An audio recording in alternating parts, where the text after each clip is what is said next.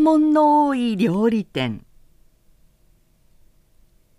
宮沢賢治。二人の若い紳士がすっかりイギリスの兵隊の形をしてピカピカする鉄砲を担いで白熊のような犬を2匹連れてだいぶ山奥の木の葉のカサカサしたとこをこんなことを言いながら歩いておりました。全体ここらの山はけしからんね。鳥も獣も一匹も嫌がらん。何でも構わないから早くタターンとやってみたいもんだな。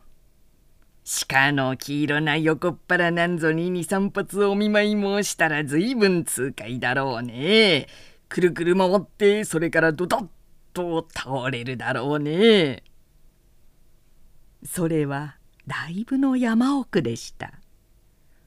案内してきた専門の鉄砲撃ちもちょっと孫ついてどこかへ行ってしまったくらいの山奥でしたそれにあんまり山がものすごいのでその白熊のような犬が2匹一緒にめまいを起こしてしばらくうなってそれから泡を吐いて死んでしまいました実に僕は2400円の損害だ。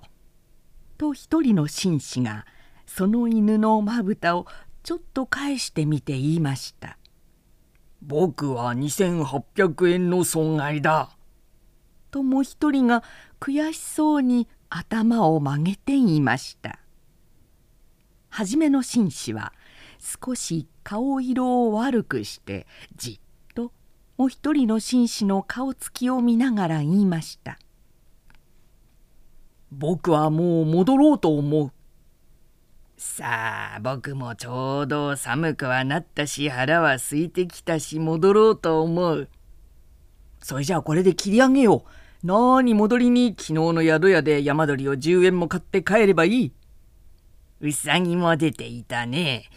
えそうすれば結局同じこった。では帰ろうじゃないか。ところがどうも困ったことはどっちへ行けば戻れるのか一向見当がつかなくなっていました。風がどうと吹いてきて草はざわざわ木の葉はカサカサ木はゴトンゴトンとなりました。どうも腹がすいた。さっきから横っ腹が痛くてたまらないんだ。僕もそうだ。もうあんまり歩きたくないな。歩きたくないよ。困ったな。何か食べたいな。食べたいもんだな。二人の紳士はざわざわなるすすきの中でこんなことを言いました。その時ふと後ろを見ますと立派な一軒の西洋造りの家がありましたそして玄関には「西洋料理店山猫軒」という札が出ていました君ちょうどいいここはこれでなかなか開けてるんだ入ろうじゃないかおやこんなところにおかしいねしかしとにかく何か食事ができるんだろうもちろんできるさ。看板にそう書いてあるじゃないか。入ろうじゃないか。僕はもう何か食べたくて倒れそうなんだ。二人は玄関に立ちました。玄関は白い瀬戸のレンガで組んで実に立派なもんです。そしてガラスの開き戸が立ってそこに金文字でこう書いてありました「どなたもどうかお入りください。決してご遠慮はありません。二人はそこでひどく喜んで言いました。こいつはどうだ？やっぱり世の中はうまくできてるね。今日一日何にしたけれど、今度はこんないいこともある。このうちは料理店だけれども、ただでごちそうするんだぜ。どうもそうだし、決してご遠慮はありませんというのはその意味だ。二人は通して中へ入りました。そこはすぐ廊下になっていました。そのガラス戸の裏側には金文字でこうなっていました「ことに太ったお方や若いお方は大歓迎いたします」二人は大歓迎というのでもう大喜びです。君僕らは大歓迎にあたっているのだ。僕らは両方兼ねてるから。ずんずん廊下を進んで行きますと今度は水色のペンキ塗りの戸がありました。どうも変なうちだ。どうしてこんなにたくさん戸があるんだろう。これはロシア式だ。寒いとこや山の中はみんなこうさ。そして2人はその戸を開けようとしますと上に黄色な字でこう書いてありました「当軒は注文の多い料理店ですからどうかそこはご承知ください」なかなか流行ってるんだこんな山の中で。そりゃそうだ見たまえ東京の大きな料理屋だって大通りには少ないだろう。二人は言いながらその戸を開けましたするとその裏側に「注文は随分多いでしょうがどうかいちいちこらえてください」これは全体どういうんだ？一人の紳士は顔をしかめましたうんこれはきっと注文があまり多くて支度が手間取るけれどもごめんくださいとこういうことだ。そうだろう。早くどこか部屋の中へ入りたいもんだな。そしてテーブルに座りたいもんだな。ところがどうもうるさいことはまた戸が一つありました。そしてその脇に鏡がかかってその下には長い柄のついたブラシが置いてあったのです。戸には赤い字で「お客様方ここで紙をきちんとしてそれから履物の泥を落としてください」と書いてありました。これはどうももっともだ。僕もさっき玄関で山の中だと思って見くびったんだよ。作法の厳しいうちだ。きっとよほど偉い人たちがたびたび来るんだ。そこで二人はきれいに髪を削って靴の泥を落としました。そしたらどうです？ブラシを板の上に置くや否や。そいつがぼーっとかすんでなくなって風がどう？と部屋の中へ入ってきました。二人はびっくりして互いに寄り添って戸をガタンと開けて次の部屋へ入って行きました。早く何か温かいものでも食べて元気をつけておかないともう途方もないことになってしまうと2人とも思ったのでした。戸の内側にまた変なことが書いてありました「鉄砲と弾をここへ置いてください」見るとすぐ横に黒い台がありました。なるほど。鉄砲を持って物を食うという方はない。いやよほど偉い人が始終来ているんだ。二人は鉄砲を外し帯皮を解いてそれを台の上に置きました。また黒い戸がありました。どうか帽子と街灯と靴をお取りください。どうだ取るか。仕方ないとろう。確かによっぽど偉い人なんだ。奥に来ているのは。二人は帽子とオーバーコートを釘にかけ靴を脱いでペタペタ歩いて戸の中に入りました戸の裏側にはネクタイピンカフスボタン眼鏡財布その他金物類ことに尖ったものはみんなここに置いてください」と書いてありました。戸のすぐ横には黒塗りの立派な金庫もちゃんと口を開けて置いてありました。鍵まで添えてあったのです。はあはあ何かの料理に電気を使うと見えるね。金気のものは危ない。ことに尖ったものは危ないとこう言うんだろう。そうだろう。してみると感情は帰りにここで払うのだろうか。どうもそうらしい。そうだきっと。2人は眼鏡を外したりカフスボタンを取ったりみんな金庫の中に入れてパチンと錠をかけました。少し行きますとまた戸があってその前にガラスの壺が一つありました。戸にはこう書いてありました「壺の中のクリームを顔や手足にすっかり塗ってください」見ると確かに壺の中のものは牛乳のクリームでした。クリームを塗れというのはどういうんだ？これはね外が非常に寒いだろう。部屋の中があんまり暖かいとひびが切れるから。その予防なんだ。どうも奥にはよほど偉い人が来ている。こんなとこで案外僕らは貴族と近づきになるかもしれないよ。2人は壺のクリームを顔に塗って手に塗ってそれから靴下を脱いで足に塗りました。それでもまだ残っていましたから。それは2人ともめいめいこっそり顔へ塗るふりをしながら食べました。それから大急ぎで戸を開けますとその裏側には「クリームをよく塗りましたか？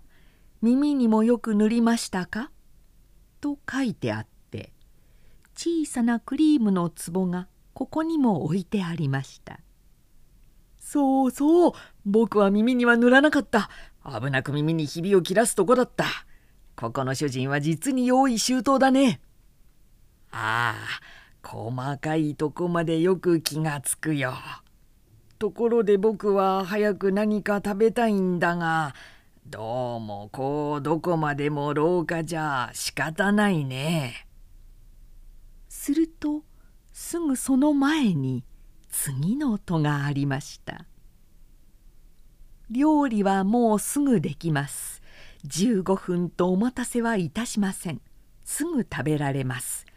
早くあなたの頭に瓶の中の香水をよく振りかけてください。そして戸の前には金ピカの香水の瓶が置いてありました。2人はその香水を頭へパチャパチャ振りかけました。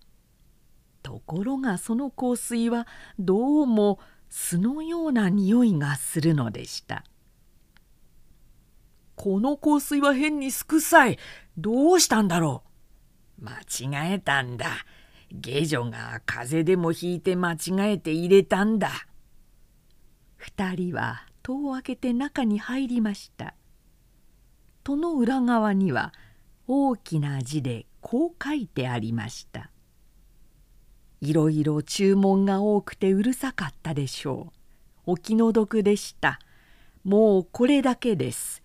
どうか体中に壺の中の塩をたくさんよくもみ込んでください。なるほど立派な青い瀬戸の塩壺は置いてありましたが今度という今度は2人ともぎょっとしてお互いにクリームをたくさん塗った顔を見合わせました。どうもおかしいぜ。僕もおかしいと思う。たくさんの注文というのは向こうがこっちへ注文してるんだよ。だからさ西洋料理店というのは僕の考えるところでは西洋料理を来た人に食べさせるのではなくて来た人を西洋料理にして食べてやるうちとこういうことなんだ。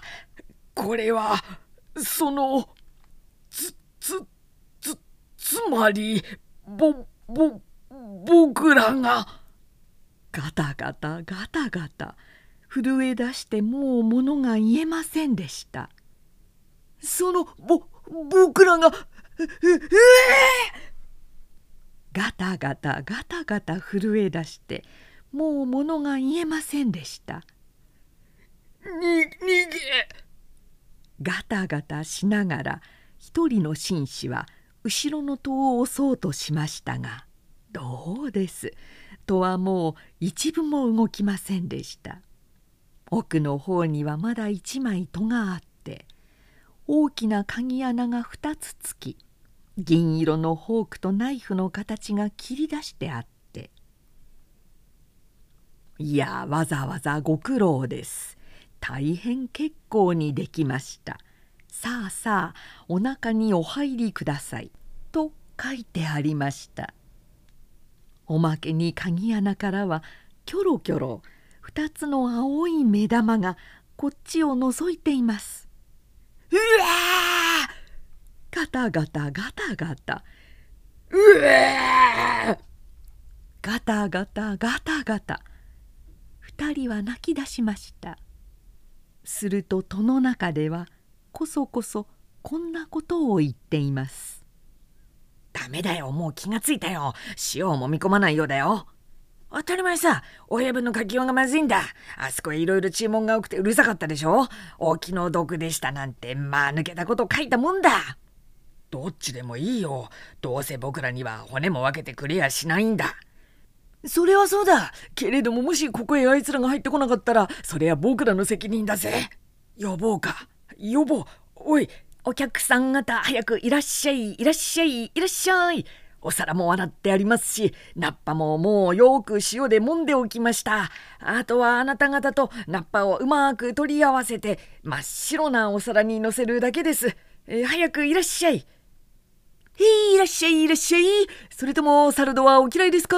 そんならこれから火を起こしてフライにしてあげましょうか？とにかく早くいらっしゃい。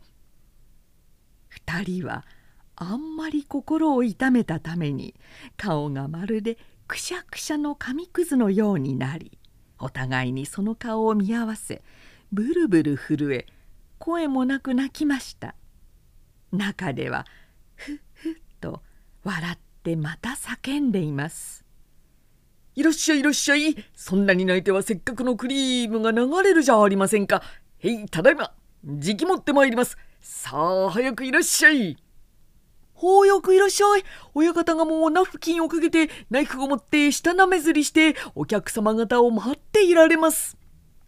二人は泣いて泣いて泣いて泣いて泣きました。その時後ろからいきなり「うんうんうわという声がしてあの白熊のような犬が2匹戸を突き破って部屋の中に飛び込んできました。鍵穴の目玉はたちまちなくなり犬どもは「うえとうなってしばらく部屋の中をくるくる回っていましたがまた一声「うん!」と高く吠えていきなり次の戸に飛びつきました。戸はがたりと開き犬どもは吸い込まれるように飛んで行きました。